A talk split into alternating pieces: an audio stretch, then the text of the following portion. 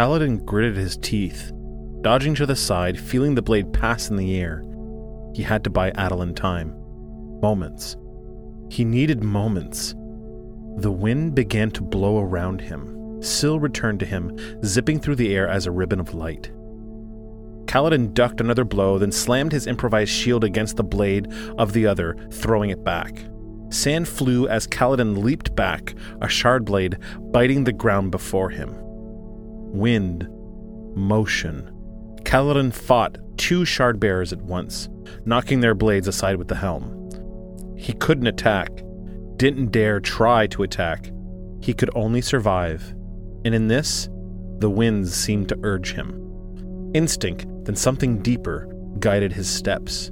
He danced between those blades, cool air wrapping around him, and for a moment, he felt, impossibly, that he could have dodged just as well as if his eyes had been closed.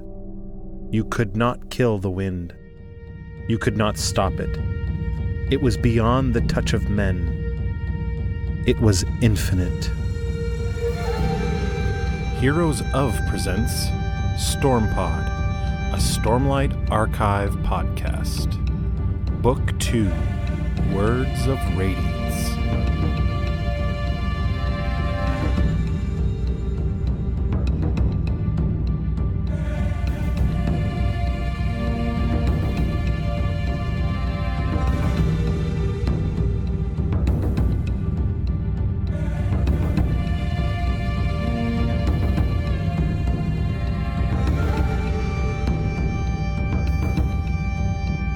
This is just a quick spoiler warning for chapters 57 and 58.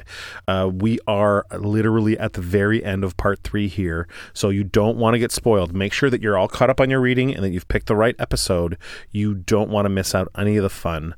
Also, if you have time, go check out the show notes and go check out our store with TeePublic. We've got all kinds of different merch stuff there. You can buy yourself a mug if you were into the ugly mugs that we were doing. You could buy t-shirts and hoodies. There's all kinds of really fun stuff. So if you want to sport some StormPod stuff, go check out TeePublic. The link is on the show notes. Anyways, now is the time for you to enjoy the episode. Welcome to the show. I'm your host, Sean Q, and, he just asked me for a boon, but I threw him in jail instead. It's Jack. What's up, man? I kind of like jail. You do? Well, yeah. 3 meals a day? Well, 3 meals, 3 squares. No, I don't. I mean, I'm very shocked by this conclusion. Dang. From the live read. Yeah. This is crazy. Mm-hmm, it's pretty crazy. It's pretty crazy. Yeah. What do you think Kaladin's gonna think or do? I think he says it in the last moments of part 3. Let's not skip ahead, but let's skip ahead for a second. And he says, again. This is what happens when you trust Light Eyes. Yeah. Never again. Never again. Yeah. Dude. It is not. You were like a bunch of chapters ago, you're like, it is not looking good for our boy Kaladin. And now it really is not looking good for our boy Kaladin. It's really not looking good. But here's the thing that's got me really nervous about this whole thing is that how is he going to react to this? Why would he stay in jail? He, we'll get to it later, but Dalinar says, do you not take orders anymore? If there's anything that Kaladin is he's a soldier, and he's a damn good one. Yeah, but I don't know. He's breaking free, though. We'll see. He's talked about, the riding of the winds. Well, he even says it in that chapter too. Just try to execute. Just try to. I know. Yeah. Almost like taunting. I know. It's crazy. Okay, let's get to it. All right. First, we have chapter 57, To Kill the Wind. Mm-hmm. This was a really appropriately titled chapter. This was really good. Yeah, I love that little moment in there. Yeah, it's so good. So the excerpt is equally confusing for me. Mm-hmm. Malchin, yeah, was stymied, for though he was inferior to none in the arts of war, he was not suitable for the light weavers. He wished for his oaths to be elementary and straightforward, and yet their spren were liberal as to our comprehension. in definitions pertaining to this matter. The process included speaking truths as an approach to a threshold of self-awareness that Malkin could never attain. Evgeny Malkin from the Pittsburgh Penguins? So that means that infers that Malkin was not that interested in truth-telling? I guess. Or not very good at it? Well, it sounds like he might not have progressed in his... in his abilities as a surge binder, because the way that you progress is by speaking words, right? Speaking these ideals, and with the Lightweavers, it's you speak truths, and we know this because Pattern has said this to Shallan. Though Pattern's also said that you already spoke words, and Shallan's just choosing not to remember all that. Remember, she's cutting herself off from some of her memories from her earlier life. And so she's already spoken some words, some truths that have allowed her to be able to get to where she is now in her current level, let's say, of surge binding. But we don't know what those truths were because Pattern said you already spoke them. Whereas Malchin, it says, he wasn't suitable for a Lightweaver. He clearly was a surge binding person who was down the path of light weaving, because that's what they're talking about here. He wanted his oaths to be elementary and straightforward, yet their spren, the cryptics, were more liberal, right? And pertaining to this matter, the process included speaking truths and being more self-aware. So not just truths like water is wet and but more truths about yourself, like I am a codependent, or I am these revelations about yourself. And he wasn't willing to do that, so he never progressed farther in the leveling up phases of surge binding. Interesting. Yeah. Well, once again, it's a name drop that I don't have any history with, do we? No, we don't. With Malkin, no. No, this is a character from a long time ago that we're only being referred here in this Words of Radiance book, right? So Shallan doesn't even have Words of Radiance anymore. She doesn't even have the book right now. Have the copy. We're the only one. She's not reading it. We are. We're reading it for her, Right. So. Well, Shallan is there watching Adolin getting beat up. Mm-hmm. So again and again, he is getting hammered by these four Shardbearers. This kind of made me sad. Right at the start of this chapter, that she was barely betrothed and she'd already failed him. Yeah. Because she feels that she should have seen this loophole. And she does in the text here, it says, as his wife... watching for intrigue like this would be her duty. Right. So she's really starting to see herself in this role, right? Right. No one would expect her to do this, but she's saying if she was his wife, she would be the one who would be in charge of all this stuff. A lot like what we see Elhokar is for what Sadeas, right? For Sadeas, yeah. Well, Adolin seemed about to give in to these four attackers, but then he throws himself back into the fight instead. Yeah, we know why, right? Because Relis is like, if you don't fight us, we're gonna slip and kill your brother. Fool man, Sabariel says, too arrogant to see that he's beaten. No, Shallan says, there's something more. Her eyes flick down toward poor Renarin, completely overwhelmed as he tries to fight a Shardbearer. This is cool. For the briefest instant, she considered going down to help. Mm-hmm. Isn't that neat? It's really cool. It's so neat. Yeah, it's one of my tiny little highlights of this chapter. Mm-hmm. But why didn't anybody else help them? She glares across at the gathered Alethi Light Eyes, including High Lord Amaram, the supposed Night Radiant. I like it. I like how that's worded. Yeah, I love it so much. Isn't that great? Yeah, it's great. She's calling them all out too, right? Like she's thinking, why doesn't anybody else get in here to help fight for him? Right. Nobody went in. No, I like that the very next line. Bastard. Yeah. yeah. Isn't that cool? Great. Yeah. And then the next line is even more intriguing. Shocked at how quickly that sentiment rose inside of her. So I had to stop here, and then I need to ask you, Does she know about Amaram's incident with Kaladin? No. Because if she did, she'd know that Amaram didn't kill her brother. Kaladin did, and she doesn't know that, right? Right. She thinks Amaram killed her brother that day on the battlefield and took his shards. Right, so... She calls over Pattern and... hold on, there's a part here that when I read it, she's like, shocked at how quickly that sentiment rose. Shallan looked away, don't think about it, right? And then, as nobody was going to help, both princes seemed to stand a good chance of dying. And as soon as I read that line doing the research today, I thought... 1, 2, princess kneel before you. That's what I said now. Princes who princes. Adore you. That's what I said now.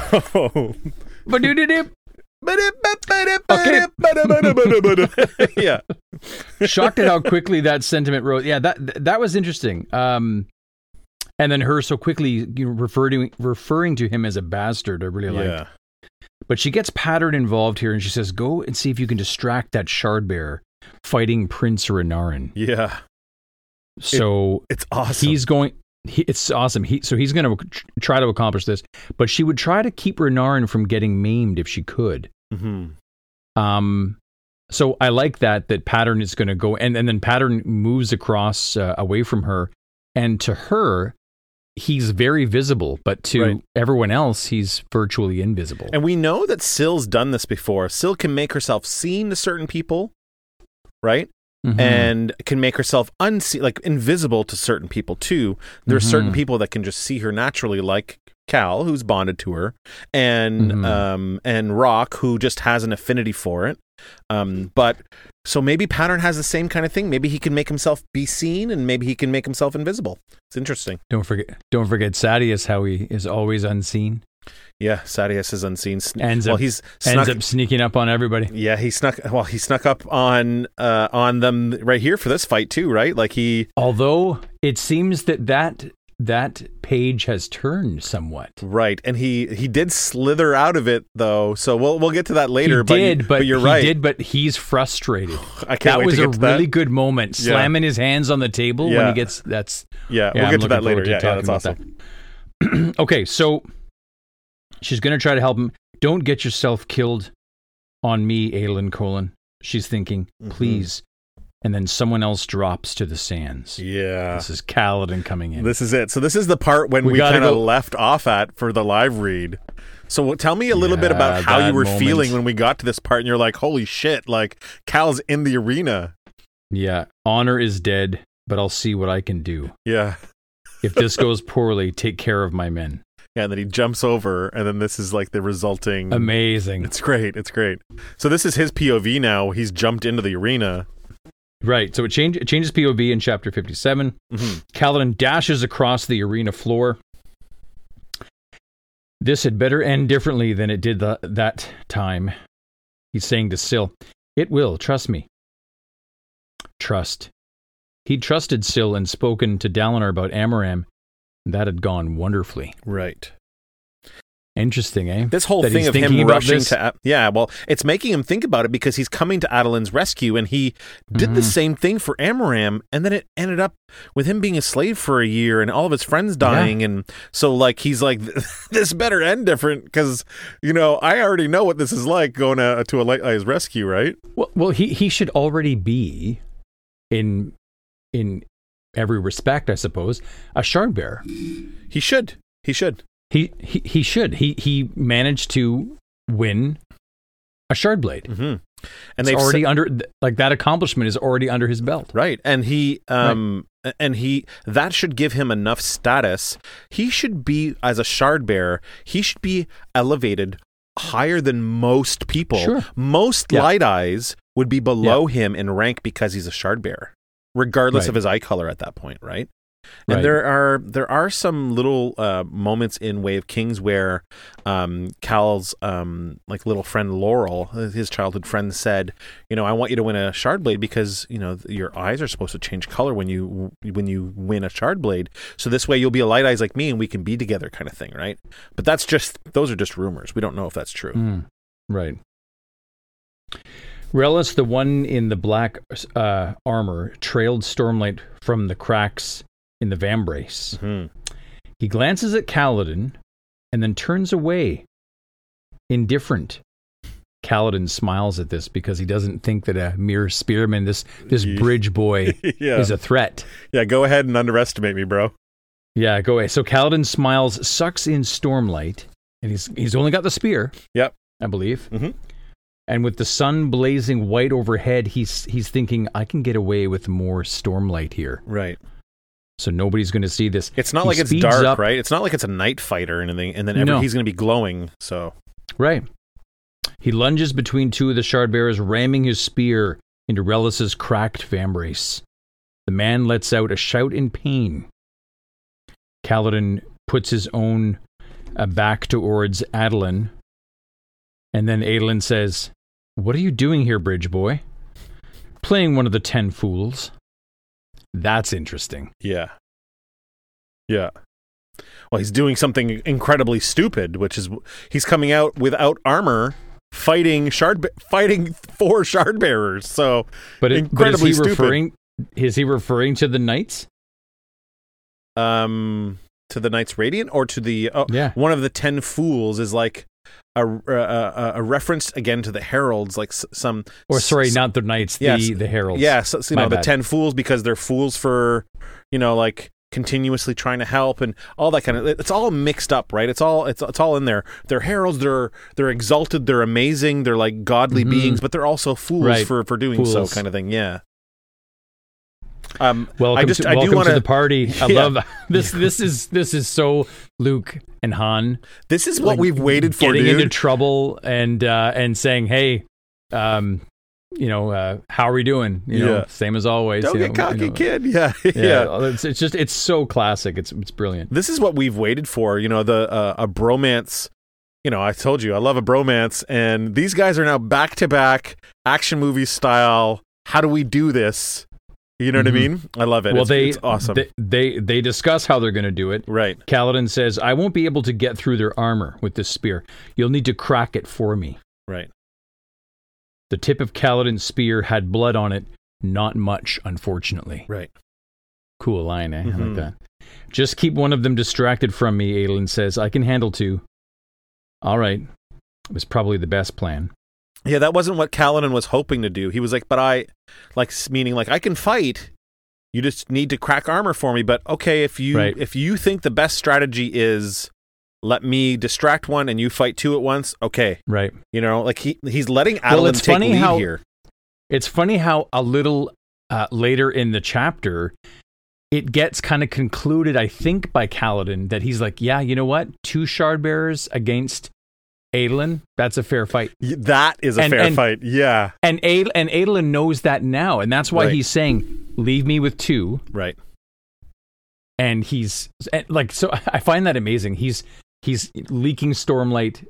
He's been beaten like he's never been beaten in a duel before, and he's still saying, even in this state, still saying, "I'll take on two. I can still beat two." Yeah.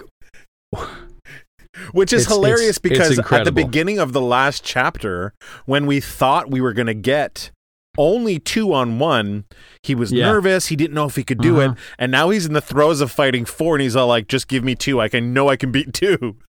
Yeah, even in this incredibly weakened state. Yeah. All right. So he says, "Keep an eye on my brother if you can." Adolin says, "If things go sour for these three, they might decide to use him as leverage against us." Right. "Done," says Kaladin. Yeah. And he pulls away and jumps to the side as the one with the hammer, which is Elit, tries to attack Adolin. So Relis came back in from the other side swinging, his heart thumping, but training with Zale had done its job. He could stare down that Shardblade and feel only a mild panic. Right. He twisted around Relis, dodging the blade. I love that too. Bringing Zale's training into it. Yeah. It's good. And staring down the Shardblade, no fear. It's How great. Many times, Jack, have we talked about training matters? We talk about it all the time, right? I wish other people talked about it. Right. And this is a good example of it. You do the training, and then it's a great point to bring back up in the moment, in the fight. Of course. Remembering the training that you did, right? Like, just, this is how you do it. Thank you, Mr. Sanderson. This is how we do it. His heart thumped. The training. Okay. The man attacked quickly. This was Vine stance, Kaladin recognizes a style of fighting that focused on defensive footing and flexibility. Mm-hmm. But he went more offensive against Kaladin. But Kaladin twisted and spun, always getting just out of the way of the attacks. Relis started cursing, then turned back to the fight with Adolin. Right. So he's distracting him, but only for a short time. Relis is like, this is useless. Right. I have to finish this with Adolin, right? Or Adolin. With Adolin. Kaladin slapped him on the side of the head with the butt of his spear.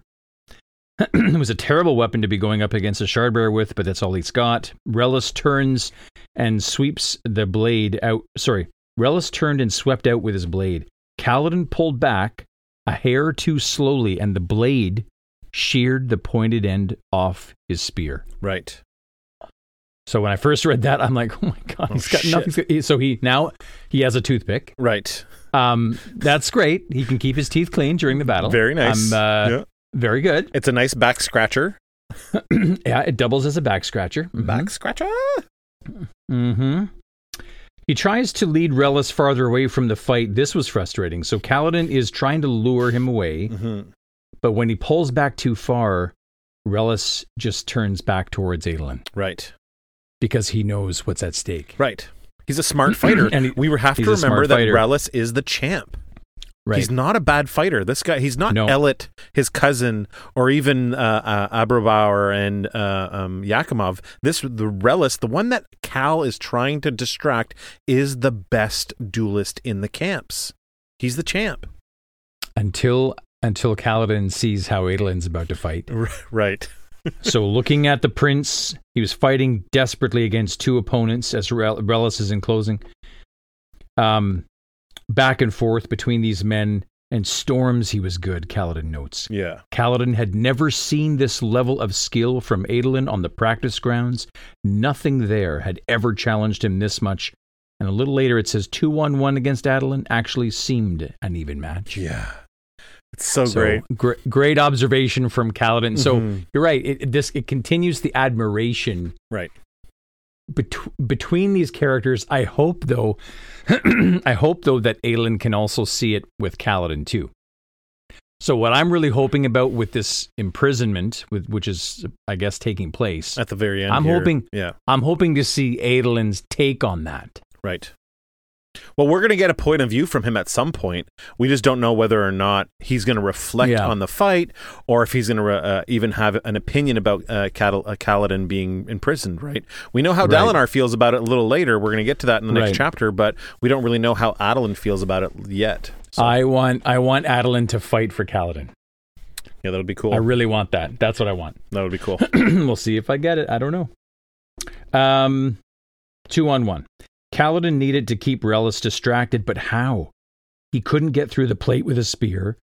The only weak points were the eye slits and the small crack on the vambrace.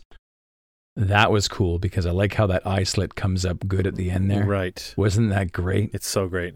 And we know that he beat his first Shardbearer with the eye slit when he beat Helaran, right? Right. Yeah. Right.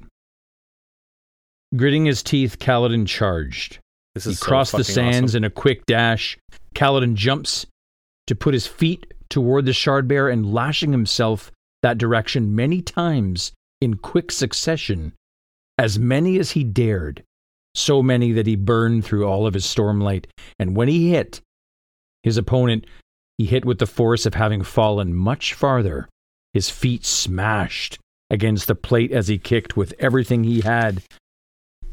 Pain shot up his legs like lightning striking, and he heard his bones crack. The kick flung the black-armored Shardbearer forward as if he'd been struck by a boulder. Relis went sprawling on his face, blade flung from his hands. It vanished to mist. Kaladin crashed to the sands, groaning, his stormlight exhausted, and the lashings ended. By reflex, he sucks in more light from the spheres in his pocket, letting it heal his legs. He'd broken them both. And his feet. Dude! That maneuver shattered his legs and feet. Yeah. It was... That's incredible. It's literally incredible. It's one of the most amazing things he's done, I think, in battle ever. Dude, it's like the dropkick from fucking space. It's nuts. Like, I would like to know technically how far... because of the lashings, right. The amount of lashings he put in... You know, right. Here's a good example. When Zeth turns the hallway downwards, right. In that very first chapter we get, that very first prologue we get, he ends up kicking those two guys at the end of the hallway, and it's because he turns the hallway downwards. It's a long hallway. It's probably 30 feet, 40 feet or whatever. And so he falls. He doesn't kick them. He literally falls forward for those feet. I would love to know how far of a drop kick this is with all these lashings he did. Like, it could multiply by 10 or 20 in distance, right? Like, I would love to know. That'd be a question I'd ask Mr. Sanderson. Mr. Sanderson, how fucking far was that drop kick? Because it's like a drop kick from space. And can you count the pounds per square inch in terms of the impact of this? What is the force? What are we talking about? Like, how many hit points? How many hit points does a shard plate actually have? Right. What's its hardness? What's its thickness? I think we can gauge how strong that kick was by the fact that it did shatter both his legs and his feet. I know, but you know what? Almost like Wolverine going all in. Knowing that you have a chance to heal. Right. You know, it's just, it's crazy. Yeah, it's absolutely crazy, right. He forced to get this, so even after this impact, he forces himself to roll over and he's looking at Relis. Incredibly, Kaladin's attack had cracked the shard plate. Yeah. It's incredible. I love this. At the shoulders and sides, Relis, I love this line so much, Sean. Relis climbed to his knees. Yeah. It was so hard for him to get up after that kick. Yeah. It was like a climb to get to his knees. Yeah. You know what I mean? Yeah, for sure. It took that much effort. I love that little sentence. It's fantastic. Shaking his head, he looked back at Kaladin with what seemed like an attitude of awe. Yeah. Did that regular dude with a spear just fucking drop kick me and broke my armor? Yes, he did. Yes, he exactly. Did. The answer is yes. Exactly what he did. So Adolin spun and came. Sorry, behind the fallen man, Adolin spun and came in at one of his opponents. It was Elit. Oh yeah, it's Elit, slamming his shard blade. Two-handed into the man's chest, the breastplate there exploded into molten light, and Adolin took a hit on the side of the helm from this. Yeah, that was not good. Yeah, from the man in green. So as he's fighting, he completely destroys the front of Elit's chest plate, and while he's doing that, but as Yakimev takes a hit. Yeah, it shatters his helmet. Yep. It says here in the next paragraph, Adolin is in bad shape. Practically every piece of plate the young man wore was leaking stormlight, and at this rate, he'd soon have nothing left, and it'd be too heavy to move in. That is so fascinating. I know we've talked about it before, but just the fact that when the light leaves, it becomes an immovable thing. Yeah. You know what I mean? You can't. It just slows down. Yeah. It's such a neat, because of course it's an interesting dynamic. For sure. Especially when it's used against you. Yeah. As it is. Adolin uses it to perfection. He uses a negative into a positive, right? Yeah. Like, let's get to that after, Unfortunately, he'd basically incapacitated one of his adversaries. A shard bearer could fight with his breastplate broken, but it was supposed to be storming difficult. Mm-hmm. Indeed, as Elit backed away, his steps were awkward, as if his plate suddenly weighed a lot more. So again, that was an amazing maneuver by Adolin. Mm-hmm. Adolin turns to fight the other shard bearer near him, On the other side of the arena, the fourth man, the one who had been fighting Renarin, was waving his sword at the ground for some reason. And he looked up and saw how poorly things were going for his allies, then left Renarin and dashes across the arena floor. That's interesting. Yeah. Well, what do you think he's swinging at? Swinging at on the ground. On the ground. It says he looked up. Oh, Pattern. Yes, Pattern is distracting him, and he's swinging his sword at the ground. And he's swinging it. Yeah. Yeah. We don't know what Pattern's doing. And maybe he's talking to him in a voice that sounds like Relis, or maybe it's talking to him in a voice that sounds like anyone that Pattern's heard before, but he's doing something, and it's distracting this guy. My guess is he's probably accusing that guy of being a liar, and the other guy's not having it. He's like, no, I'm not. I don't lies. Tell lies. I don't tell lies. Lies. Yeah. And he's like, no, I don't. Stop saying that. Yeah. You killed my father. Prepare to die. Yeah. Just stop saying that. Stop saying that. Wait, Syl says, what is that? She zips away. Kaladin scrambled to his feet. Blessedly, they worked. Yeah. Are we not going to talk about the Syl thing here? Well, I want to, but hang on. Did I skip something here? Well, she says... Syl says, wait. Dash across the floor. What is that? Syl says, what is that? She zips toward Renarin, but Kaladin couldn't spare much thought for her behavior. Right. So what do you think, she's going to do? Well, I think she's fascinated by seeing another friend. Right. Pattern. Right. She's like, wait, what is that? So she's interacting with Pattern, but Kaladin can't really give it any mind. No, and neither can we. Let's get to the fight. Right. So Kaladin scrambles to his feet. Blessedly, they worked. The bones had reknit enough for him to walk. Reknit? Reknit. Reckon it? I'm just kidding. I reknited it. A reconnoiter? Yeah, reconnoiter. Blessedly, they worked. The bones had reknit enough for him to walk. He charged Elit, kicking up sand as he ran, spear clutched in one hand. Elit wobbles toward Adolin. I like that they're getting weaker, right? Yeah. So you've taken one out. He's stumbling back. His shard plate's getting heavier. Mm-hmm. You had another one fighting something in the sands. Yeah. Over by Renarin, and even he had to look back and go, I better join. Yeah. He's like fresh. Right. Yeah. So he's coming over. Elit is now wobbling, intending to continue the fight despite of his disabled plate. Kaladin reaches him first, though. Ducking under the man's hasty hammer strike, Kaladin came in swinging from the shoulder, holding his broken spear in two hands, giving the attack all that he had, and it smashed into Elit's exposed chest, making a satisfying crunch. Oh, yeah, dude. He, broke ribs or his chest or something. Do you think he broke ribs? Oh, yeah. Yeah. The man lets out an enormous gasp, doubling over. He can't breathe. Kaladin raises his spear to swing again, but the man lifted a wobbling hand, saying something. Yield, his weak voice said. Louder, Kaladin says. The man tried. He's out of breath. Brightlord Elit, the judge speaks. Brightlord Elit yields the combat, she says. She notices his hand was up, so... Don't you love it when he says louder? Yeah. I can't hear you. Yeah. I love it. It's, I almost wanted to say, I almost wanted him to say again. Yeah. You know what I mean? Say it again. Oh, yeah, dude. Yeah. It's incredible. The man tries at a breath. Oh, sorry. Kaladin backs away from the cowering man. Light on his feet, Stormlight thundering inside of him, the crowd roaring, even as many of the Light Eyes making noise. Mm-hmm. It's probably one of the best fights they've ever seen. Made me think of Gladiator again. Win the crowd, right? Yeah. No matter who it is. Yeah, Dark Eyes, right. Light Eyes. Yeah, that's cool. Three Shardbearers remained. Relis now turns to his companion in green, both harrying upon Adolin.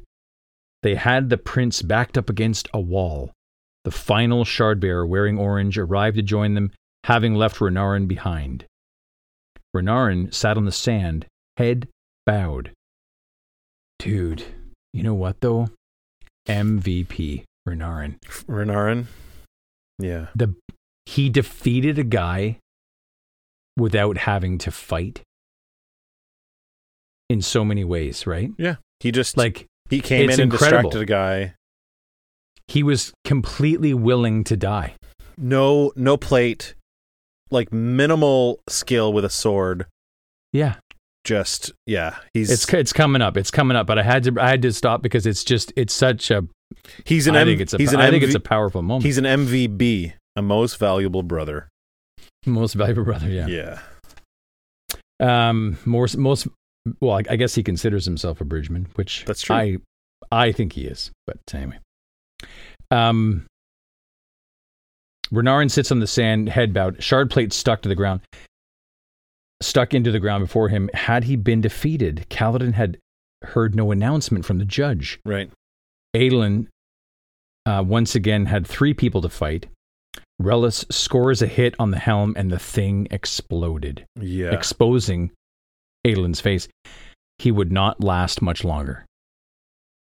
So it comes down to this. Yeah, Kaladin charges up to Elit, who is trying to hobble off in defeat, and he says, "Remove your helm." And the man turns to him with a shocked posture. "Your helm," Kaladin screams, raising his weapon as if to strike him. And Kaladin realizes he's not sure if he's supposed to do this. There's some shocks in the crowd. Right. If he did strike him, would it forfeit the duel? Maybe he'd face criminal charges? He wasn't actually sure. Yeah.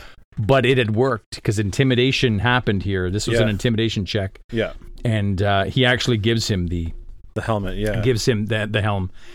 As he ran, Kaladin drops his broken spear and shoved his hand into the helm from the bottom, because he'd learned something about shardplate. It attached itself automatically to the bearer. Right. He'd hoped it might work for the helm now, and it did. The inside tightened around his wrist, and when he let go, the helm remained on his hand like a very strange glove. Isn't this fucking cool? Isn't that neat? Yeah. Taking a deep breath, Kaladin yanks out his side knife, a pitiful weapon to use against shardbearers, but that's all he's got. Yeah. I find it interesting that, you know, like a spear, knife, it's almost like he's got the tools of a fisherman. Almost. You know? Maybe he should go up to the Pure Lake and hang out with Ishik. Maybe he should. Yeah, maybe he should. Still, he could not use the spear one-handed. He charges Relis again. This time, Relis backs away. He watches Kaladin, sword held out. At least Kaladin had managed to worry him. Right. Which wasn't the same as earlier when he turned his back on him. Right. Yeah, now he's got to respect him. However, once a sufficient distance away, Kaladin turns and dashes back towards Adolin and the 2 men he was fighting. He left Relis standing there in an anxious pose, momentarily befuddled. Yeah. By Kaladin's retreat. So he kind of lures him away this time successfully. And then bolts. Yeah. And then bolts. I thought it was brilliant. Yeah. So he bolts. The man in green turns with surprise at Kaladin's advance. He swung, and Kaladin caught the blow on the shard plate helm. So he's got this, like, almost like an iron pot. Like on his, pretty much, yeah. Fist, pretty much that. Deflecting it, the man grunts as Adolin threw everything that he had at the other shardbearer, the one in orange, slamming his weapon down again and again, and for a short time, Adolin had only 1 foe to fight. Mm-hmm. Green plate attacked Kaladin again, who deflects the blow with the helm, which cracked and did begin leaking stormlight. Relis came charging up the other side, but didn't join the fight against Adolin. Instead, he thrust it at Kaladin. Yeah, so now Cal is being Who's flanked. The larger threat? Right. Without plate. Right. Well, he's got a little bit now. Mm-hmm. He's got one on his hand. He's got a little bit.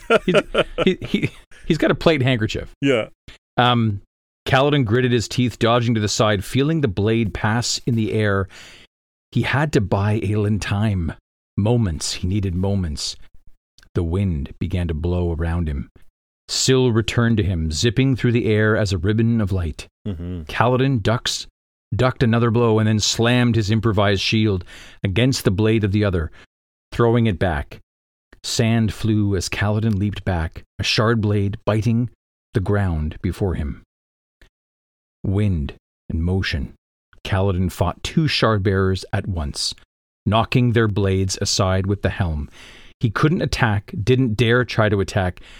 He could only survive, and to this, the winds seemed to urge him. Mm-hmm. What do you think about that? It's amazing. Like the winds just come to him, right? He's like instinct, then something deeper guided his steps. And you can hear... He couldn't attack. He didn't dare try. He could only survive. Right. Like he knows in this moment, he can only deflect. Right.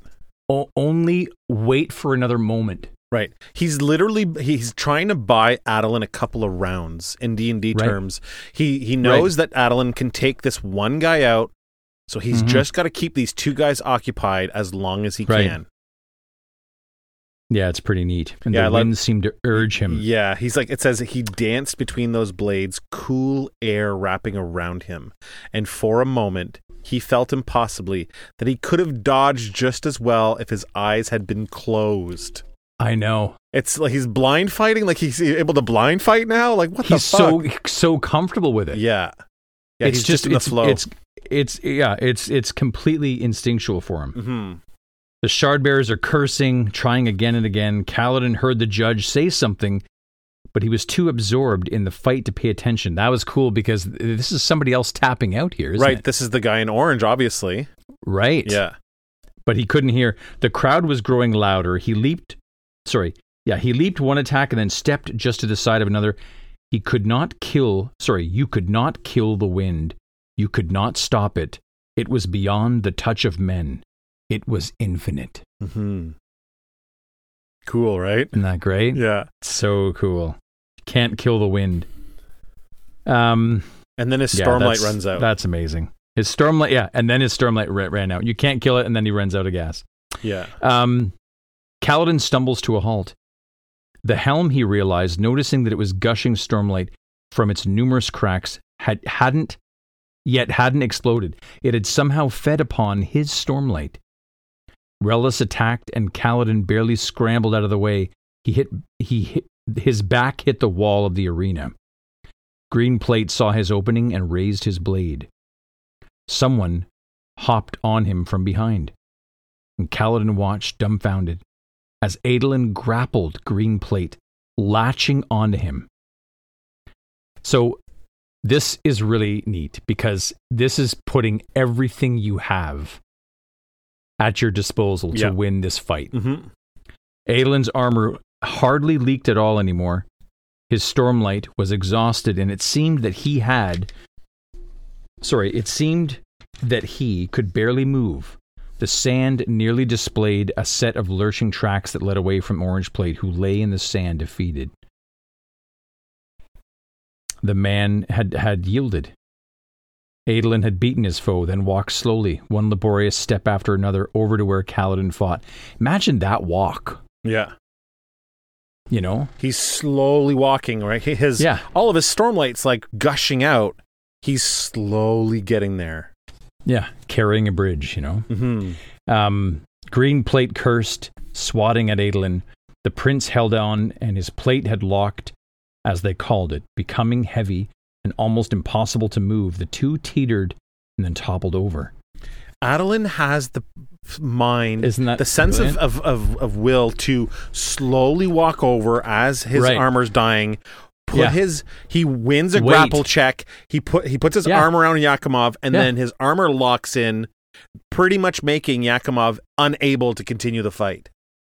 Right. He hasn't given up yet, but he's literally locked up in a bear hug that he can't break free because the armor is completely locked. Yeah. It's amazing. Making it completely. Yeah, he's completely incapacitated his opponent. Yeah. Yeah, this is amazing. They follow. Relis turns and dashes across the sands towards Renarin. Okay, so I was nervous once again. So because I've been just thinking that we're going to get a character death, and so I'm like, okay, this is it. This is it. So I'm thinking, okay, Renarin is in big trouble here. Mm-hmm. The boy looks up. Storms he'd been crying. Mm-hmm. Was he hurt? He didn't look it. Surrender, Kaladin says. He's trying to get Renarin to yield here. He's like, yield! Yeah. Just say you surrender. Yeah. The lad focused on Relis, who was bearing down on him but said nothing. Instead, Renarin dismisses his blade. Again, this is like Luke Skywalker, like saying, never, I'll never join you. Yeah. I'm not going to fight. Mm-hmm. He lowers his weapon. Mm-hmm. Relis skids to a stop, raising his blade high over his head toward the defenseless prince. Renarin closed his eyes, looking upward as if exposing his throat. Like, that's crazy. Yeah. Not even crazy, it's poetic and it's beautiful.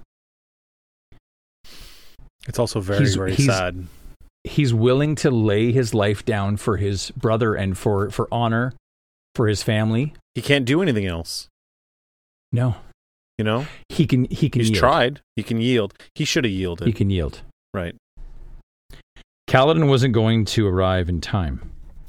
Relis hesitated, fortunately, as if unwilling to strike Renarin. Kaladin arrived. Relis spun around and swung at him instead. See, this is interesting about Relis. Relis couldn't go forward with it. Yeah. He has a little bit of himself that maybe has still honor. He's unarmed. That's what I was thinking. You know, am I going to kill an unarmed man? Like, what, really? Like, I'm going to slaughter him like this? If it had been Sadeas or maybe Amaram, they wouldn't have thought twice. Maybe. But within Relis, this is a spark of hope. Like, I'm hoping that the days of Relis are not over. Oh, you like that we'll see him again? Yeah, because that's indicative. Honor is dead, but I'll see what I can do. Okay, Kaladin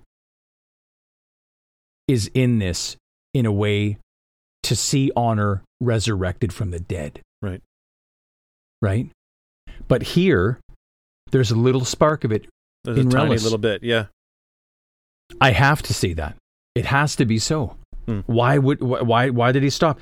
He attacks Kaladin. Kaladin comes in, skids to his knees in the sand, momentum carrying him forward a short distance. As the blade fell, he raises his hands and snaps them together, catching the blade. So I guess Zale did teach him how to do that.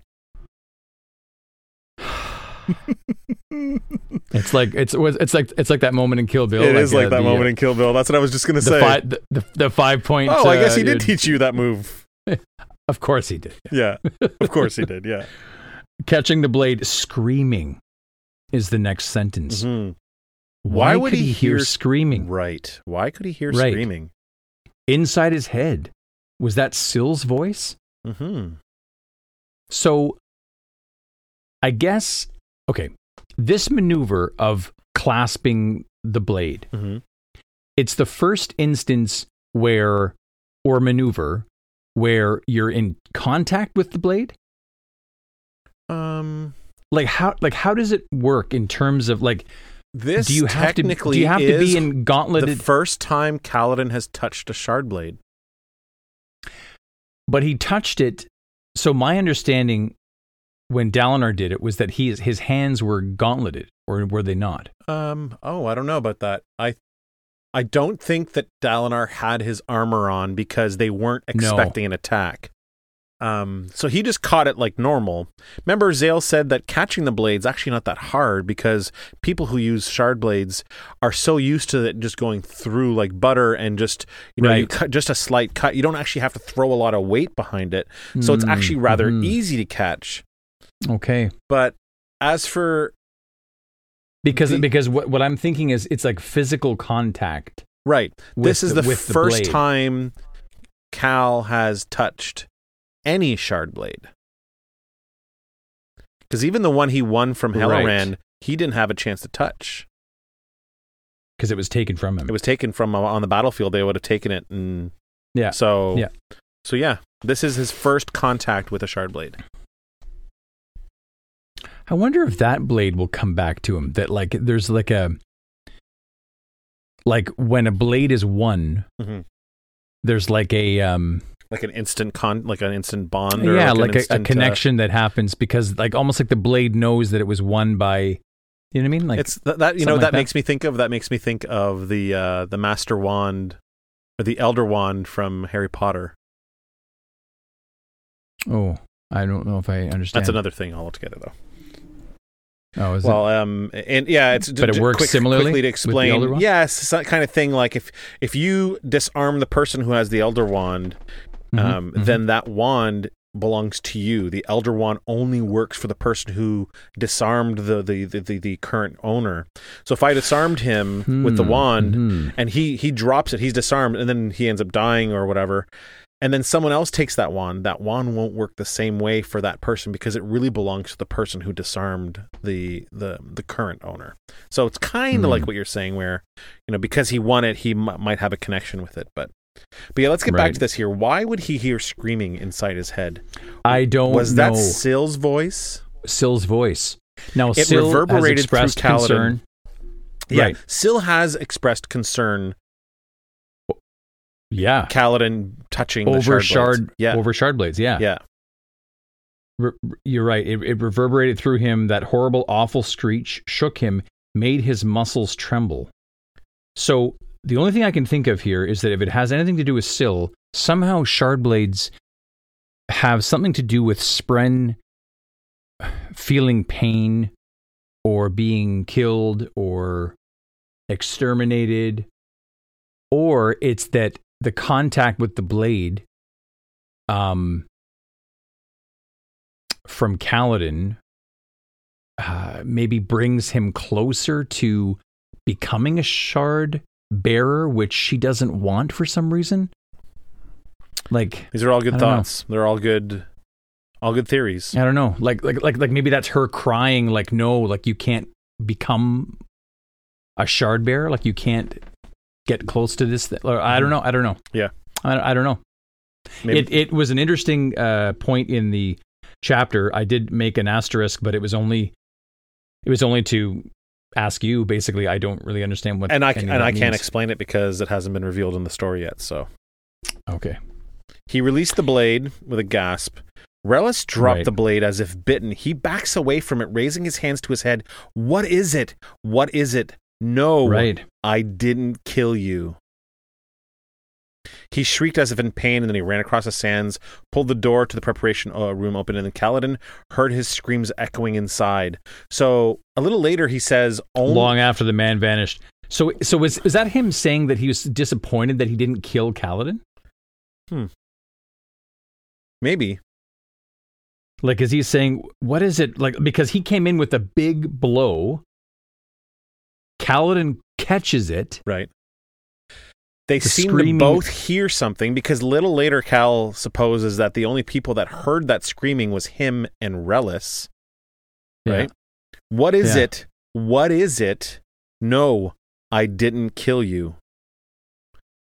No, it's I didn't kill you. It's shouted. It's like no, I didn't kill. Like, you know, I interpret it like he was frustrated that he didn't land that blow and kill Cal. Like he was going for a killing blow. Yeah, but what is he saying about the what is it? Is he obviously hearing the screams too, I think.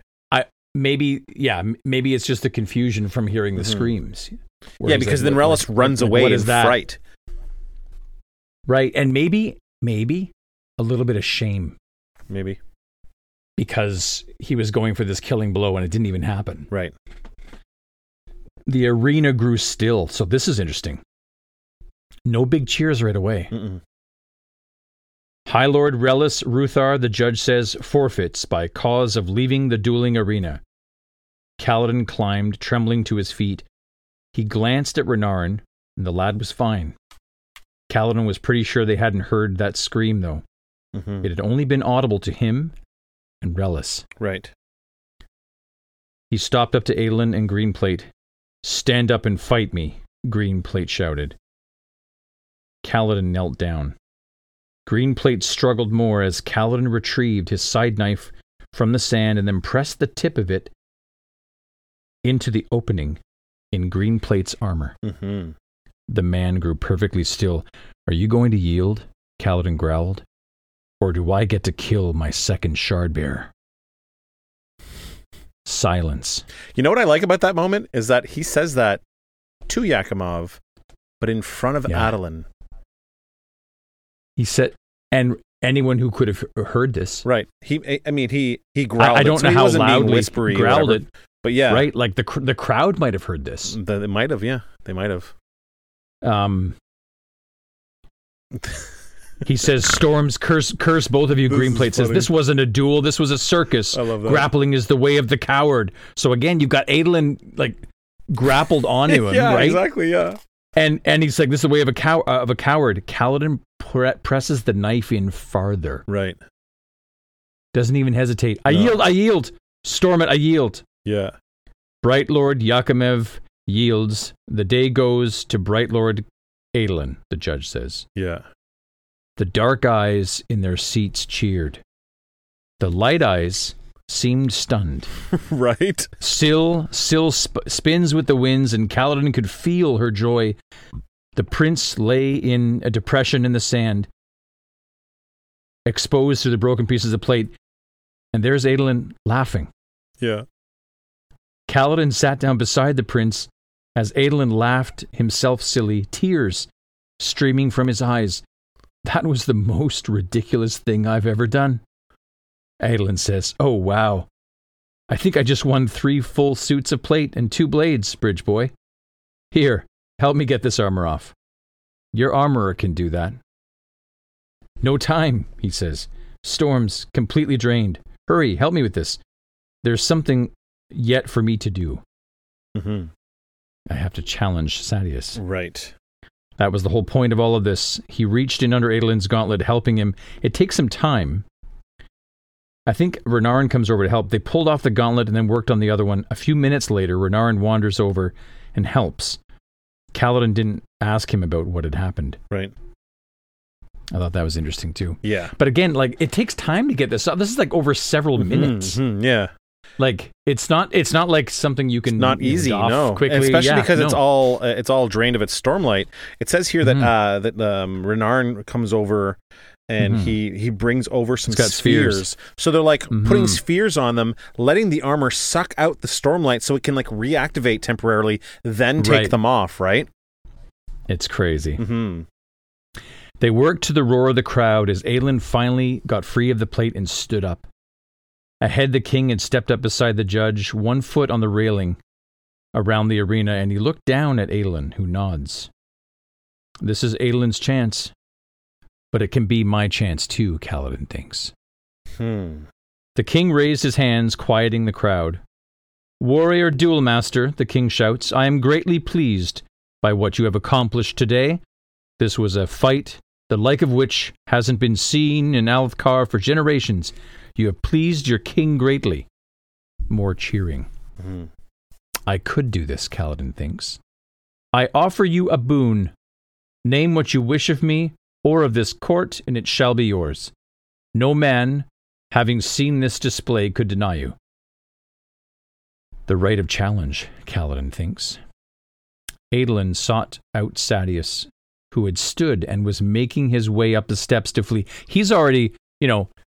Sadeas is smart, dude. He knows what the fuck's happening. He's leaving the game early. Yeah. He's not staying till the end. He's leaving the game. He's like, he's out of the bleachers. Yeah. He's like, I got to get to my car. I'm not staying to the end. Forget this. Yeah. I'm out of here. I don't need to see the encore. I'll just go. No. We can listen to the encore on the way to the car. Let's just do that. Yeah, I'm out of here. Yeah. I've seen Beck 100 times. I'm not staying. Okay. So for my boon, he says, Adolin shouts, "I demand the right of challenge. I demand the chance to duel High Prince Sadeas right here and now, as redress for the crimes he committed against my house." Bold words to call it crimes. Yeah. Sadeas stops on the steps. Right. A murmur runs through the crowd. They got him. Adolin looked as if he were going to say something more, but hesitated as Kaladin steps up beside him. "And for my boon," Kaladin shouts, "I demand the right of challenge against the murderer Amaram. He stole from me and slaughtered my friends to cover it up. Amaram branded me a slave, and I will duel him here, right now. That is the boon I demand." It makes me feel so awkward. I remember my feeling when I first read it. I was like, "Oh God!" And then you read beside him, Adolin groaned. That's how I felt. I went, "Oh God, Cal." Yeah, Adolin groans. The king's jaw drops. The crowd grew very still, and Adolin groaned. Kaladin didn't spare either one a thought. Across the distance, he met the eyes of Brightlord Amaram, the murderer, and he saw horror therein. Amaram stood up, then stumbled back. He hadn't known, hadn't recognized Kaladin until just then. You should have killed me, Kaladin thought. The crowd started to shout and yell. Arrest him, the king bellows over the din. Perfect, Kaladin grinned, until he noticed the soldiers were coming for him and not Amaram. Mm-hmm. What a great way to end the chapter. Yeah, it's great. It's so good. It's so funny, though, because, the way that Amaram reacts to this, Kaladin didn't spare either one a thought. Across the distance, he met the eyes of Brightlord Amaram, the murderer. He saw horror therein. Amaram stood up and stumbled back. If anyone was watching Amaram in that moment, he would have looked fucking guilty as fuck, dude. Guilty. Yeah. So guilty. But I have to say, I am extremely, as I'm sure you are, I'm extremely disappointed in Elhokar. Like, I understand that you can't accuse these high princes, these light eyes of crimes. You need, I get it. Like proof before conviction. Mm-hmm. I totally get that, but he's already gone to Dalinar, and then Dalinar in this next chapter is about to tell us that he's already looked into it. Yeah. And he didn't find any of the claims, any of Kaladin's claims could not be substantiated. In fact, it was the opposite. Amaram had already set up like 17 witnesses, light-eyed and dark-eyed. Did Dalinar see Amaram's reaction when he was accused just now? If he saw that, he would have been like, oh, fuck, look how guilty he looks. You know what I mean? He certainly didn't bring it up to Elhokar or in Kaladin. The next chapter. Yeah, so he must. Let's take a break because the next chapter is short. But let's do highlights of this one. Yeah, What are your thoughts? My highlight. There's so much to love about this fight. My highlight's got to be the Tango and Cash moment when Adolin and Kaladin got their backs together. Once enemies are now brothers in arms, and they're like, "Let's do this." Yeah. That's my highlight, bro. It's amazing, dude. Tango and Cash. What a missed opportunity for a sequel. Yeah, geez. So great. It's probably still one of my favorite movies of all time. Action movies. Yeah, absolutely. I love it so much.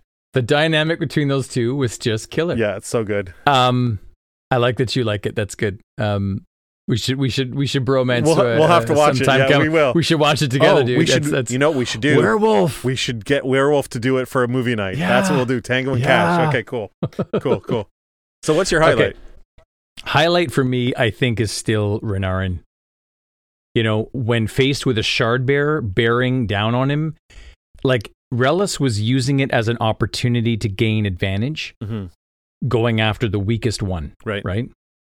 And if he yielded, so is it my understanding that if Renarin yielded, the entire fight is over? No, only that. Just like Elit yields, the fight still continues. So if Renarin had yielded, he would have been out of the fight.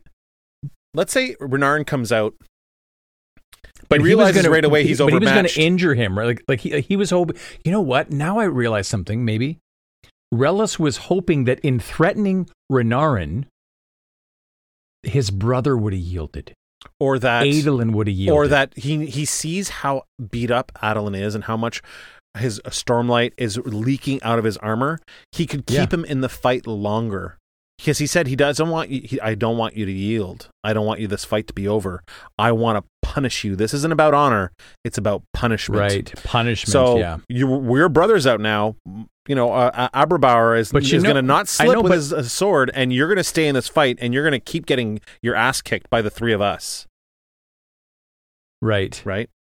But the great thing is that by Renarin coming out and distracting just for that little bit of time, even though he couldn't do anything, he does distract, allowing Adolin to only have to deal with 3 instead of 4. And then when Kaladin comes in, now he only has to deal with 2 instead of 3, right? Yeah. So even though Renarin, like you said, didn't really do anything, it is incredibly brave. It's so brave. He dismisses his blade, exposing his throat. Yeah. Like it's like a lamb giving its life willingly on the altar, like laying itself down on a stone altar, just laying there, waiting for the dagger to, you know, like that's incredibly brave. So for me, that's the moment that really stuck out. I mean, all of the maneuvers that Kaladin did, were incredible. I didn't pick Kaladin's moment as declaring with Amaram my favorite because, to be perfectly honest, it didn't feel entirely right that it was his moment to do that. It wasn't in my opinion. Like it wasn't. I don't know how you feel. Let's wait to discuss that till after this next chapter because Dalinar confronts him about it. So never again. Chapter 58. This is a short chapter, but it's pretty sweet. It's nice. The excerpt to the beginning. So Melishi retired to his tent and resolved to destroy the Voidbringers upon the next day, but that night did present a different stratagem related to the unique abilities of the Bondsmiths. And being hurried, he could make no specific account of his process. It was related to the very nature of the heralds and their divine duties, an attribute the Bondsmiths alone could address. I like these Bondsmiths. Sounds interesting, eh? So a new order of Knights Radiant. The Bondsmiths. It's the first time we hear about them. And it sounds like Melishi was going to destroy the Voidbringers, but then something about the unique abilities of the Bondsmiths made him rethink what he was going to do and do a different strategy.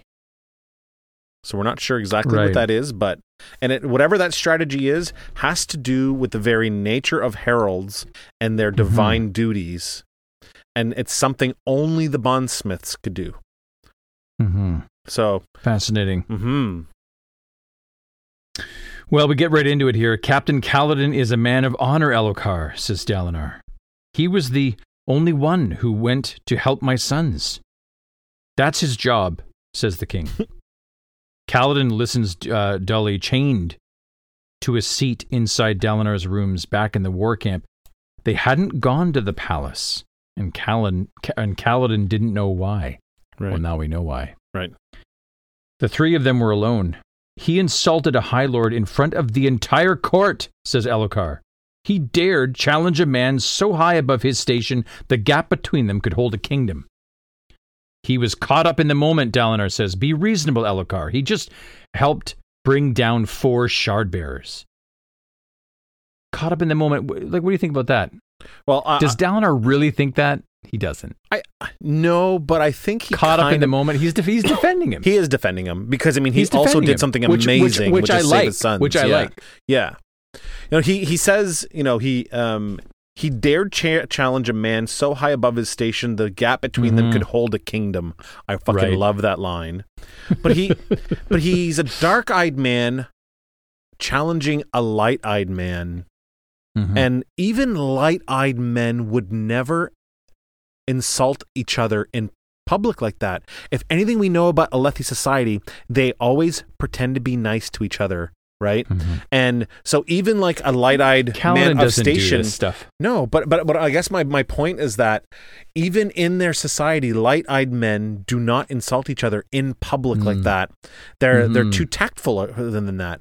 And so this, a dark-eyed man doing it is even worse, like 1,000 magnitudes different, like worse than if it was a light-eyed man doing it to a light-eyed man. On a dueling ground where his help was invited, Elhokar said, I still don't agree with letting a Dark Eyes duel Shardbearers. If you hadn't held me back, I won't stand for this, uncle, I won't.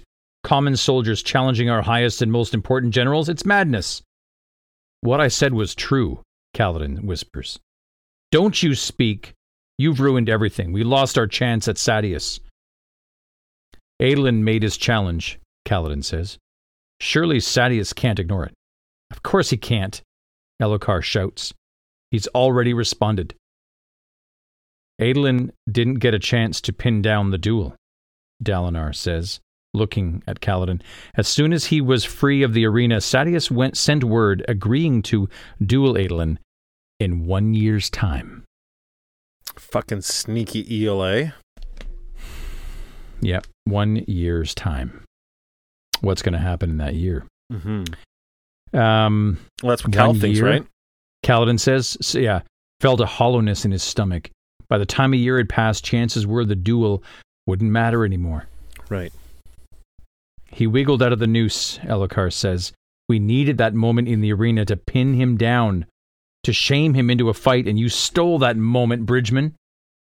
It's funny, like, even after that fight, Adolin still refers to him as Bridge Boy. Here he's Bridgeman. The gap, like you said, with the line, the gap between them could hold an entire kingdom. Does anybody see Kaladin as an equal, a Bridgeman as an equal, a Dark Eyes as an equal, a listener as an equal? Does anybody? Like, no. It's so incredibly disappointing. Though I'll say this, the King and Dalinar do have a point here. Cal really did fuck up their plan. Now, he shouldn't be debased because of Dark Eyes versus Light Eyes or Highborn versus Lowborn or whatever, but he did fuck up their plan, which is what Elhokar's mostly pissed off about. Kaladin lowers his head. He'd have stood up to confront them except for the chains. They were cold around his ankles. He remembered chains like those. This is what you get, Uncle, Elhokar says, for putting a slave in charge of our guard, Storms. What were you thinking? What was I thinking in allowing you? You saw him fight, Elhokar, Dalinar said. He is good. It's not his skill, but his discipline that is the problem. Execution, Kaladin looks up sharply. Don't be ridiculous, Dalinar says. It is the punishment for slandering a High Lord. It is the law. You can pardon any crime as king. Don't tell me honestly you want to see this man hanged after what he did today. So you would stop me? I wouldn't stand for it, that's certain. Am I king? Says Elhokar. Of course you are. You don't act like it. You're going to have to decide something, Uncle. I won't continue letting you rule, making a puppet of me. I'm not. I say the boy is to be executed. What do you say of that? I'd say that in attempting such a thing, you'd make an enemy of me, Elhokar. Ooh. Mm-hmm. This is getting at like a deeper issue. That's pretty bold. Yeah, very bold. Well, remember in the last chapter, not the last one, but the one before, Elhokar said, no, you can't use my sword. Mm-hmm. No, you're not allowed going down there. Think Sadeas is going to fucking try to kill you down there. So he's gaining a little bit, Elhokar's gaining a little bit more bravery when dealing with his uncle. But there is a deeper problem here. Am I king? Right. Am I? Yeah. Or are you ruling? Or are you ruling me as a puppet?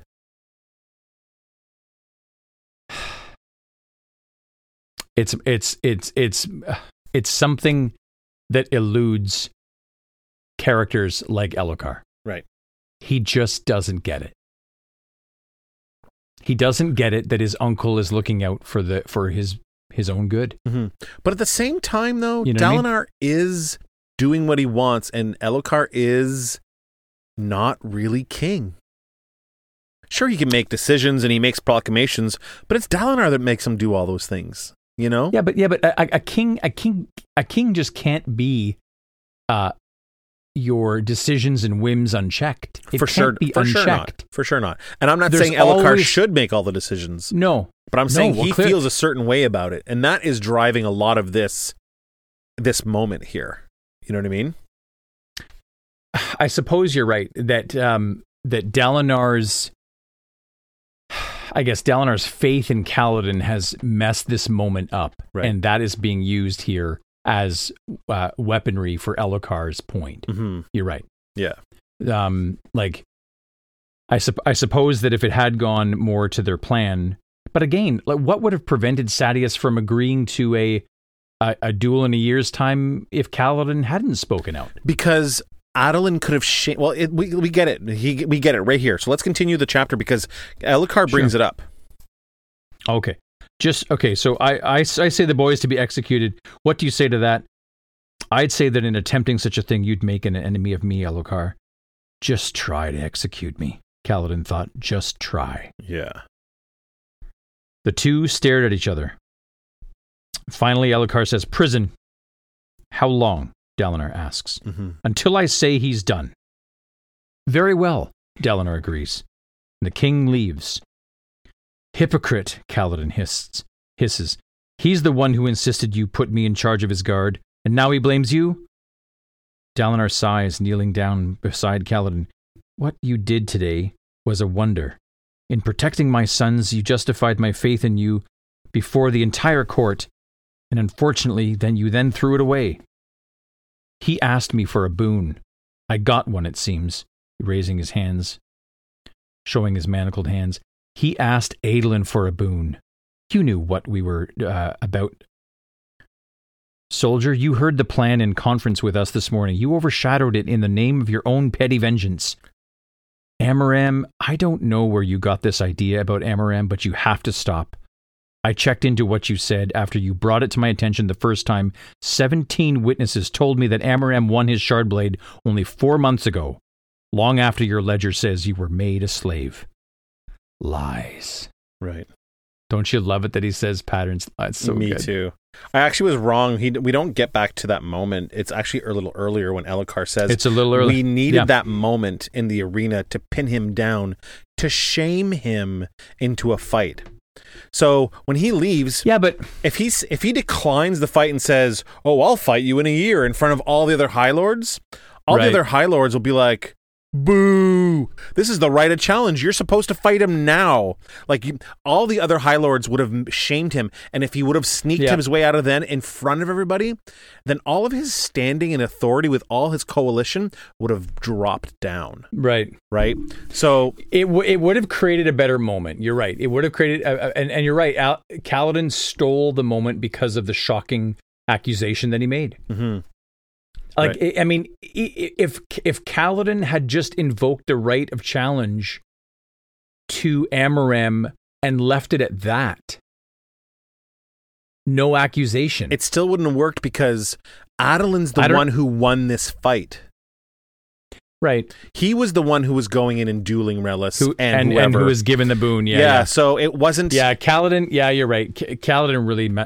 He really did. He really messed it up. He overstepped. Mm-hmm. He chose a moment that really had nothing to do with him. Yeah, the revenge clouded his eyes, right? Yeah, that's always been my concern. Yeah, you overshadowed it in the name of your own petty vengeance. Yep. 17 men, Dalinar repeated, light-eyed and dark, along with the word of a man I've known for decades. You're wrong about him, soldier. You're just plain wrong. See, that I don't like. No. But Dalinar, didn't you just see how he reacted when I called him a murderer? He stumbled back like he was guilty. Did you not see? Right. No, actually, I was looking at my sons. I was making sure that my sons were okay. Motherfucker, you didn't see it? God damn it.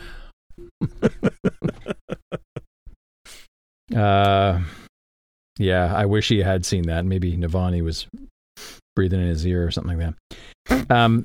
If he is so honorable, Kaladin whispered, then why didn't he fight to save your sons? Dalinar is quiet on this point. Yeah, that's a good point. Well, this is what Shallan's point was. Right. Where are the other? Are there no other heroes here? Is there no one else who will step up? There's literally a stadium of heroes here. Literally. Yeah. It doesn't matter. Kaladin says, looking away, you're going to let the king put me in prison. Yes, Dalinar says. Elhokar has a temper. Once he cools down, I'll get you free. But for now, it might be best if you had some time to think. They'll have a tough time forcing me to go to prison. Haven't you been listening, Dalinar says. Have you not felt what is coming? Have you not seen how this kingdom squabbles? We don't have time for this. We don't have time for games. Stop being a child and start being a soldier. You'll go to prison and you'll go happily, and that's an order. Or do you listen to orders anymore? Kaladin is stammering. Mm-hmm. Dalinar stands up, rubbing his hands on his temples. I thought we had Sadeas cornered there. I thought maybe we'd be able to cut his feet out from under him and save the kingdom, and now I don't know what to do. He turned and walked to the door. Thank you for saving my sons. He leaves Kaladin alone in the cold stone room. Yeah. Pretty heavy, eh? It's heavy harsh, stuff. Bro. It's hard, yeah. Yeah, for sure. It's good though. Like the only thing that I don't like about this moment is that Dalinar is set in stone that Amaram did not do these things to Kaladin, right, as Kaladin is saying. We see that Amaram and Dalinar are really close. Yeah, this is incredibly unfortunate for this Kaladin situation because he's not going to let go unless he learns how to let go of this thing with Amaram. Right. I don't know how he could possibly let go, but mm-hmm. Well, the problem is now that Amaram knows he still exists and that he's here and that he's the captain of the Kolin guards. So even if Kaladin gets to a point where he can let it go, Amaram probably won't. Yeah, you're right. Because the fool in me was just about to say, and even though I won't say it, but maybe Amaram is actually a nice guy after all. Well, no, I was going to say, no, not going back to my previous. Thanks for pouring lemon juice on my paper cut. Sorry, bro. No, I just that Amaram, he was shocked to see Kaladin. What if Amaram, has this moment of look, this is not going away. I can't. Well, he's either going to try to kill Kaladin and finish the job. Mm-hmm. I mean, why he put him as a slave? That's the thing. That's the mystery. That's why I conceived my take on Amaram, mm-hmm, because branding him as a slave didn't make any sense. He said he did it out of mercy for Cal saving his life, but it was kind of a stupid move, to be honest. Well, it Amaram's mercy making Kaladin a slave is a very interesting event, I find, in mm-hmm. this series so far. Anyways, yeah, let's get to this POV with Sadeas here. We're almost done. POV, so Toril Sadeas slams the door to his quarters. This is good. Yeah. This is Sadeas unlike we've seen him. Yeah. He is frustrated. He's rattled. He is pissed. Mm-hmm. He walked to his table and leaned over it, hands flat on the surface. I love this. Looking down at the slice through the center he'd made with Oathbringer. He's unglued. Mm-hmm. He's a bit Kylo Ren here. Yeah, yeah.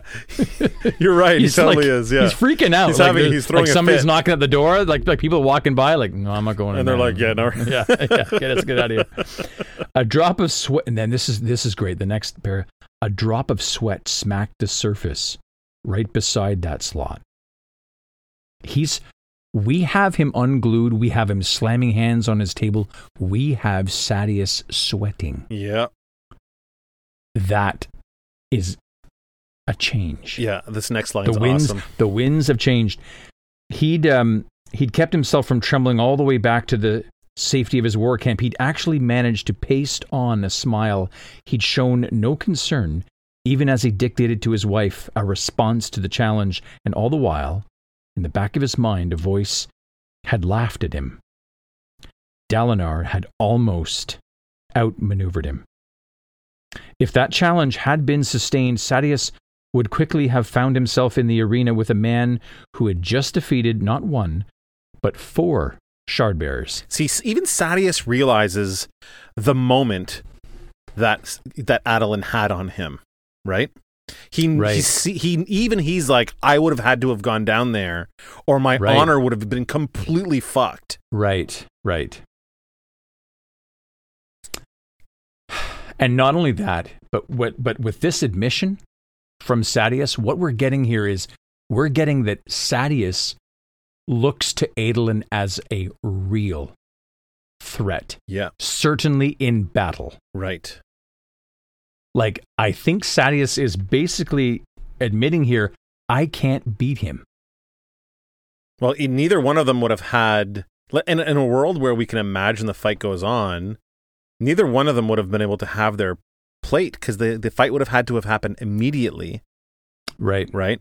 Sadeas didn't show up to the duel and plate. He would have been able to summon his sword, Oathbringer, So that would have been a man with a sword and a man with a sword, right? Oh, I'm so looking forward to next book. Oh, Oathbringer. Oh my God, it's going to be amazing. I'm so excited. Okay. So Sadeas sits down. He did not look for wine. Wine made a man forget, and he didn't want to forget this. He must never forget this. Yeah. Whew. How sad. Like, he's got a burn. I love that this villain is burning this moment in his mind. Yeah. Very similar to the title with regards to Kaladin. Never again. Right? Yeah. Good call. That's it, baby. That's it. Good call, man. It's Sadeas and Kaladin, never again. Yeah. How satisfying it would be to someday ram Dalinar's own sword into his chest. Storms. To think he'd almost felt pity for his former friend. Now the man pulled something like this. How had he grown so deft? No, Sadeas told himself, this was not deftness, it was luck. Pure and simple luck. 4 Shardbearers. But how? Adolin was at last growing into the man his father had been. That terrified Sadeas, because the man Dalinar had been, the Blackthorn, had been a large part of what had conquered this kingdom. Isn't that what you wanted, Sadeas thought, to reawaken him? No. The deeper truth was that Sadeas didn't want Dalinar back. He wanted his old friend out of the way, and it had been such for months now, no matter what he wanted to tell himself. I love how he's comparing Adolin to what Dalinar was. Adolin is growing into the man Dalinar used to be. The boy goes in there and fights 4 Shardbearers. Like, fuck yeah. Crazy. Yeah. A while later, the door to his study opens, and it's his wife. Ailey slips in. Seeing him lost in thought, she stopped by the door. And Sadeas says to her, organize all of your informants. Every spy you have, every source you know, find me something, Ailey. Something to hurt him. She nods. And after that, Sadeas says, it will be time to make use of those assassins you've planted. He had to ensure that Dalinar was desperate and wounded. He had to guarantee that the others viewed him as broken and ruined. And then he'd end this. Right.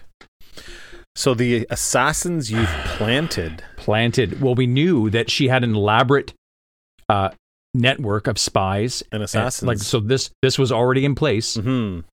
But we didn't know whether or not, we had never had any confirmation that they actually were successful in planting assassins. Well, I kind of assumed that. Okay. So this wasn't a big surprise to me. It was just I just assumed that, you know, it's time to put this in action. She's good at her job. ELA's good at her job. We know that, right? So, yeah. You know what's interesting though is, I mean, Sadeas watched this entire fight, yet all the effort seems to be from his end. It seems to be on Dalinar and Adolin. It's not on Kaladin. No. Well, he says even the slave, like Sadeas didn't even. It's because Kaladin is so low based. He was my slave. He could not have affected this at all. There's nothing. Even though he went in there and helped, it's not him. It's Adolin and Dalinar. I have to be worried about. Does he not know that this is the man he put out in the high storm? His light eyes. Has he not been? Yeah, no, he hasn't. He knows. Has he not been putting this together? He knows it's him, but he doesn't think he's worthless, dude. He's worthless. He's a dark eyes. I know. I understand that, but I mean, geez, like how much more does the man have to do to right? Does he have to fly in front of him for fuck's sakes? Yeah. Anyways, point of view change here. To finish the chapter, soldiers arrived for Kaladin a short time later. Men that Kaladin didn't know. Ooh, I wonder if that was Dalinar's doing that on purpose. Men that he didn't know, making sure that no sympathies here. Mm-hmm. Yeah, it's not like Bridge Four was going to bring him, right? Right, because then something might have happened, mm-hmm. Right? They were respectful as they unchained him from the chair, though they left the chains binding his hands and his feet. One gave him a lifted fist, a sign of respect that meant to stay strong. It's cool, right? I like this. Yeah, it's really cool. Even though it wasn't Bridge Four in there, his closest men, they're still men that know the story. They know the tale. And amongst soldiers, I think the soldiers see what Kaladin is. Right. You asked, is there anybody? Those that do the fighting. Right. You know, like those that, you know what? Those that do the sacrificing and the dying. Right. That's the key. Yeah, you asked earlier, does nobody see Kaladin? Right. The soldiers see, the bridgemen see. Yeah, it's really fucking cool, dude. It's really awesome. You know what? Maybe the listeners need to see. Maybe they need to listen. Maybe they'll see what Kaladin is. What's maybe. That? So maybe they need to just listen. Yeah, maybe. Yeah. What are you doing? I'm just over here listening. Yeah. He caught a glimpse of Bridge 4 uniforms in the crowd. He reaches Dalinar's camp prison, where soldiers did time for fighting or other offenses. It was a small, nearly windowless building with thick walls, and inside, an isolated section where Kaladin was placed in a cell, stone walls, and steel bars. They left the chains on as they locked him in. He sits down on a stone bench, and Syl finally drifts into the room. "This," Kaladin said, looking at her, "is what comes of trusting light eyes. Never again, Syl." "Kaladin," she says. He closes his eyes, turns, and lies down on the cold stone bench. He was in a cage once again. And there we have the end, folks, of part 3. That's awesome, buddy! It's pretty great. What's your highlight for this chapter? For this short chapter 58, Never Again? I think it's that Never Again applies to both characters. That's really cool. It's really great, actually. It's unspoken with Sadeas. It's unspoken, but it's clear. He felt he was. You know what? That could be my. I mean, I like the concept of that of Never Again applying to both Sadeas and Kaladin. But I really like the unglued Sadeas slamming his hands on the table. Mm-hmm. Yeah, the drop of sweat, you know, coming off his brow, like that, to me, symbolizes a great change in this story. For better, for worse, I don't know. Yeah, my assassins being. Sorry, go ahead. No, I was just going to say that my highlight is the fact that we get another Sadeas POV. We don't get very many of them, but man, they are so juicy when we do. They're so precious. Good. Yeah. He's such a great villain, you know. Well, and like he in the whole discussion of like brotherly love, I think that he genuinely did have this in place with Dalinar. I think so too. Certainly with the Blackthorn. Mm-hmm. Doesn't appear that there were any attempts to take out the Blackthorn back then. No. Yeah. The Blackthorn had conquered those lands. Mm-hmm. Put in place the kingdom that they have. Yeah. Owed to the Blackthorn. And Adolin is becoming that. Jeez, that's what Louise. Sadeas thinks. That's what Sadeas thinks. Yeah. Yeah. Whew. I think it's. I mean, I don't. I couldn't postulate as to what the Blackthorn actually did. When I dream about what I think the Blackthorn did, is I think he committed, you know, potentially like war crimes. It's a good guess. Where the Blackthorn went too far. Well, they have referred to him as a war, that he used to be a warmonger, now trying to be a diplomat. So it's a pretty good guess. Right. Yeah. So if Sadeas sees that in Adolin, I don't yet as a reader. I don't. Mm-hmm. I see Adolin as a very competent warrior who would rather be a fashion designer. Right. Man, he loves that fashion. We love him. Yeah, we love him. Yeah. Okay, but anyways, 2 amazing chapters. I can't believe that we got to the end of this, which was so great having the live read. I was so nervous for it, but I'm glad we did it. End of chapter 3, buddy. Follow-up. Yeah. End of part 3. It's amazing. Yeah, it's great. It's like 4 and 5. Here we come. So yeah, we here we come to the info dump. It's a very small one today. Okay. That's what happens when you have mostly battle. It's very hard to kind of find any new nuggets in there to talk about. But I do have one thing. I have a couple of things. One, I already mentioned that Renarin used spheres to help Adolin's armor come off. I thought that was really cool. Right. Almost like a car using getting a jump start from another car to kind of reinvigorate it short. You know what I mean? I kind of like that. I think it's really cool. It's cool. The other thing I want to kind of dwell on for a little bit here is the fact that the helmet that Cal had on his hand was feeding off the Stormlight. And it says from him. The helm, he realized, noticing that it was gushing Stormlight from its numerous cracks, hadn't exploded. It had somehow fed upon his Stormlight, almost like it kept regenerating itself because it was feeding off of Cal's Stormlight. So when you regenerate Shardplate, you put a gemstone in it, and it feeds off that gemstone Stormlight to repair itself. And so literally Cal has Stormlight coming off of him. And he's like putting it into the helmet, and that's why the helmet was able to last so long in the fight. It should have been shattered long ago, but it was feeding off of Cal, which I think is fucking really crazy awesome. Yeah, super cool. Yeah, it's really, really cool. But that's all I have for the info dump. I'd like to say hi to new patrons, or I'd like to say hi to all patrons, to be honest, like we did before. We took a break from it last week because of the live read, and we had a bunch of people on Discord listening in, and I didn't want to have to go through this whole minutes of saying, but I think this is a perfect time to do it. So I want to say hi to Yan, which is one of our brand new patrons.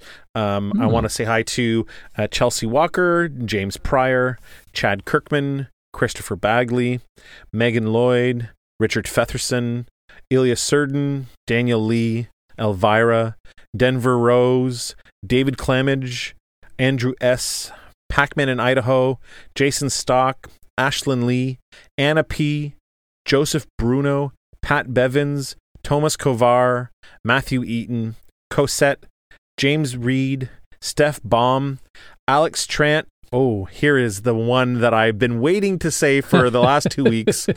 Joey Willman. Joey Willman messaged me saying, dude, my name is Willman, not Williams. I guess I said Williams a couple times. So Joey Willman, sorry, bud.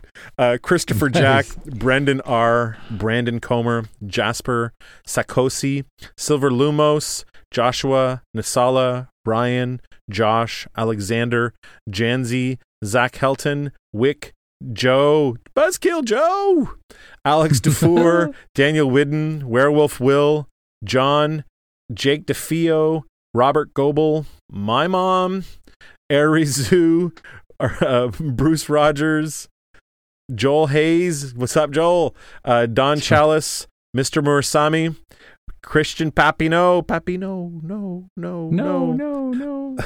Your wife, Linda, and our best friend, Mike. Thanks, Mike. Thank you to everyone for being part of the Patreon team. This show only exists because you guys will it. We really, really appreciate your support. And if you want to be part of the team and have your name read at the end of the episode and be part of all the different things we got going on Discord, go to patreon.com/heroesof and you can be part of the team. And we would love to have you. It would be amazing. It would be an honor for us to have you part of the team. It's amazing. If you want to reach out to us and start a chat, you can do so at heroesofacather@gmail.com. That's our email address. You can always reach out at Heroes of One on Twitter, or you can find us on the StormPod on Instagram. That's the episode, everyone. I can't wait to start part 4, dude. We are rolling. So the next episode is going to be one interlude. Right. It's I-9, I believe. It's the one chapter, one interlude only, and it is potentially the longest chapter we've ever read. Oh. Yeah, so get ready for that. That's exciting. It's amazing. Anyways, thank you everyone for listening. We love you very much. Until next time. Take care, everybody. The StormPod is brought to you by Heroes of... Music and theme song by Jack Forest Productions. Additional music by Jason Moray. produced by our wonderful Patreon team and the heroes of Akathra.